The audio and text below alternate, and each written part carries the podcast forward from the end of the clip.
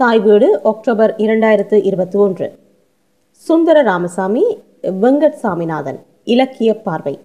எழுத்து சு. வேணுகோபால். சுந்தர ராமசாமியின் விமர்சனத்தில் ஓங்கி ஒலிப்பது நம் பண்பாட்டில் கலை இலக்கியம் குறித்த போதாமைகள்தான். முக்கியமாக வெகு ஜன தளத்தில் உயர்ந்த படைப்புகள் மேலான ஆளுமைகள் அடையாளம் காண முடியாத அடையாளப்படுத்திக் கொள்ள முடியாத முன்னைத்தனம் எல்லா துருவங்களிலும் இருப்பதை சுட்டி விமர்சித்து வந்துள்ளார். கலை இலக்கிய அமைப்புகள் அமைப்பு குழுவினர் உருப்படியான செயல்களை மேற்கொள்வதில்லை. அதிகாரங்களை கையில் வைத்துக்கொண்டு ஒக்கானவற்றுக்கு மாலை சூட்டி மேன்மைகளை வளர விடாமல் அழித்து வரும் துரோகிகளை எல்லா சந்தர்ப்பங்களிலும் தோலுரித்து காட்டி வந்திருக்கின்றார். இந்திய தேசத்தில் தமிழ் நவீன இலக்கியம் அடைந்திருக்கும் வெற்றிகளை தொடர்ந்து முன்வைத்திருக்கின்றார். மோசமான சூழலில் காத்திரமான படைப்புகளை தரும் தமிழ் படைப்பாளிகள் போல வேறு மாநிலத்தில் இல்லை என்று வாதாடி வந்திருக்கின்றார். கவிதை துறையிலும் சிறுகதை துறையிலும் நாம் அடைந்திருக்கும் உச்சம் அபாரமானது என்கிறார். கவிதை ஆனாலும் சரி புனைக்கதை ஆனாலும் சரி திறனாய்வுக்கு எடுத்துக்கொள்ளும் போது நான்கு கோணங்களில் மதிப்பீடு செய்கின்றார். உதாரணமாக கவிதை தொகுப்பு. அத்தொகுப்பு நூல் புதுக்கவிதை நிலை பெற்றுவிட்ட சூழலில் இன்று அதன் இடம் என்ன என்று ஆராய்கின்றார். அதாவது தமிழ் கவிதை சூழல் இன்று எப்படி எதிர்கொள்கின்றது என்ற விமர்சனம் இருக்கும். சொல் முறையிலும் வெளிப்பாட்டு முறையிலும் உத்தி சார்ந்து வடிவ நேர்த்தியோடு இருக்கிறதா என்று ஆராய்வார். அடுத்து படைப்பு வெளிப்படுத்தும் அனுபவங்கள் குணங்கள் களங்கள் குறித்த செழுமை அல்லது செழுமை இன்மையை வாழ்வின் கடுமையான கதியில் வைத்து எடுத்துரைப்பார். நான்காவதாக படைப்பாளியிடம் வெளிப்படும் பார்வை கோணம் எவ்விதம் சமூகத்தை விமர்சனத்துக்கு உட்படுத்துகிறது என்று தொட்டு காட்டி காலத்தை கடந்து செல்லும் ஆற்றலையோ ஆற்றல் இன்மையையோ தனது விமர்சனமாக முன்வைப்பது வழக்கம். கவிதை சிறுகதை நாவல் என்ற ஒவ்வொரு வகைமைக்குரிய தனித்த அழகியலாக சுந்தர ராமசாமி பார்ப்பதில்லை. எல்லாவற்றையும் படைப்பாக்கம் என்ற உலையில் இருந்தே கருத்துக்களை முன்வைக்கின்றார். வித்தியாசங்கள் போல தெரிந்தாலும் அடிப்படையில் ஒன்றுதான். இதை தனது மதிப்பீடாக சுந்தர ராமசாமி எடுத்துரைக்கின்ற மொழி சரிவுத்தன்மை கொண்டது. படைப்பு மனம் கொண்ட மொழியால் படைப்பாக்க பிரச்சனைகளோடு அணுகி திறனாய்வதை காணலாம். மரபு கவிதை மீது ஒருதலை பட்சமான எதிர்நிலை அவரிடம் கடைசி வரை இருந்திருக்கிறது. சுந்தர ராமசாமியின் கருத்துக்களை ஏற்றுக்கொண்ட அடுத்த தலைமுறை படைப்பாளிகள் நம்ம மரபின் செல்வத்தை நுகர முடியாமலேயே சுருங்கினர். இன்றைய பிரச்சனைகளை இன்றைய மனநிலையோடு படைப்புகள் வெளிப்படுத்த வேண்டும் என்பதெல்லாம் சரிதான். இதை Sundara Ramasamy Mallarme Saint John's Perse போன்றவர்கள் முன்வைத்த கருத்தை தான் முன்வைத்தார். இந்த மேலை மோகம் நம் படைப்பிலக்கியத்தை பார்க்க விடாமல் தடுத்தது. இன்னொரு பார்வையில் ஒலி ஒழுங்கு குறித்து கவிதைக்கு சாதகமான விஷயங்களை ஞானக்கூத்தன் கூறியதற்கு எதிர்நிலையை எடுக்க வேண்டும் என்ற நோக்கம் எப்போதும் இருந்தது. மரபு கவிதையை முற்றாக வெறுத்து ஒதுக்கும் வரட்டுத்தனமான மனநிலை இவ்விதம் சுந்தர ராமசாமியிடம் உருவாகி இருந்தது. மரபு வடிவம் இன்றைய கவி வழிபாட்டிற்கு ஆயிரம் முட்டுக்கட்டைகளை கொண்டிருப்பது உண்மைதான்.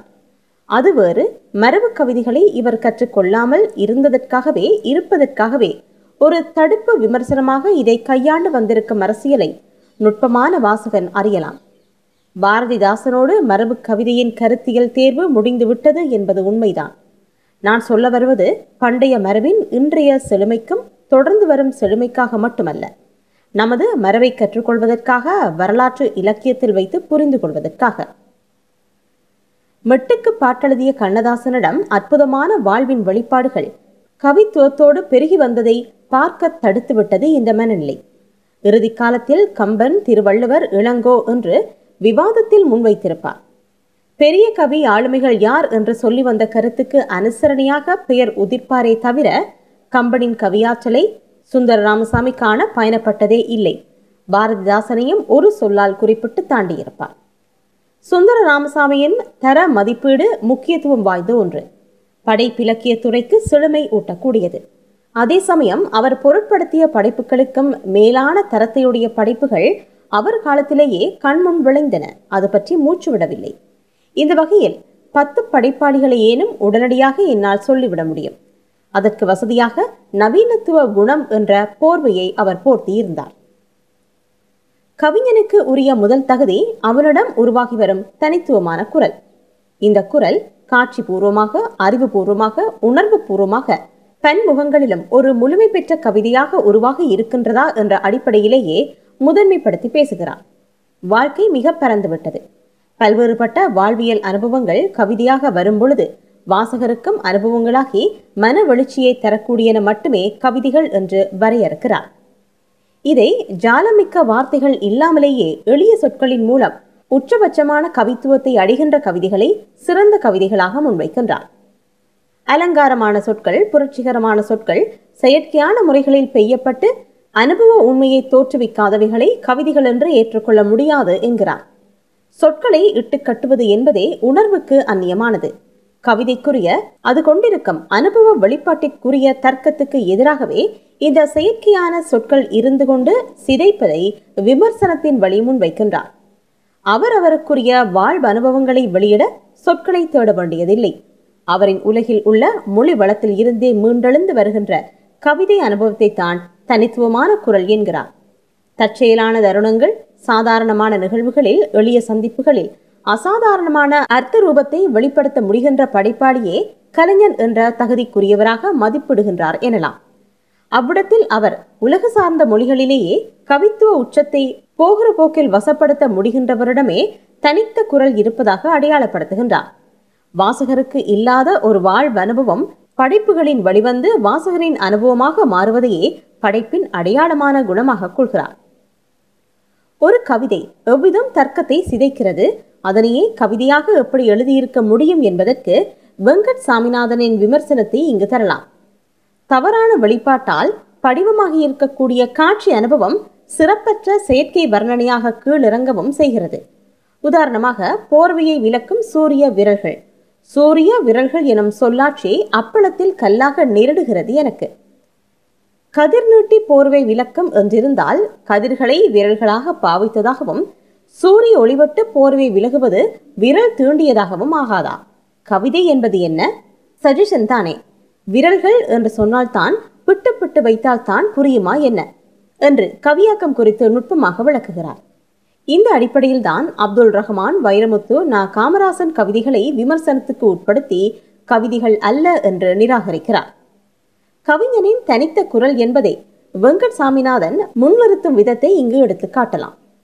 வித்யாசங்கரின் ஒரு கவிதையிலிருந்து எல்லாம் இருந்தும் எப்போது கழியும் கோடையென பனையோலை சலசலப்பாய் பரிதவிக்கும் எம் மனசு மகுடேஸ்வரனின் ஒரு கவிதையில் இருந்து கதிர் பிடிக்க கழனியின் புல்லடர்ந்த வரப்பில் நிற்க வைத்து என்னை குருவி விரட்ட பணியுங்கள் ஓடி ஓடிச் செல்வேன் என்று பலவாறு அடுக்கி அதை விடுத்தென்னை கொதி காற்றடையும் ஆலைக்கு கூலிக்கு ஓடச் சொல்கிறீர்கள்.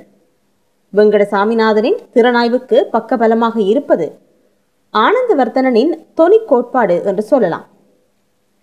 இவ்விதம் கவிஞனின் குரலை கண்டுபிடித்து சொல்வதை திறனாய்வாக வெளிப்படுத்தி வந்துள்ளார். நவீனத்துவம் பின் நவீனத்துவம் அமைப்பியல் பின் அமைப்பியல் என்கின்ற விதமான அணுகுமுறைகளை கொண்டு கவிதைகளை திறனாய்வதில்லை.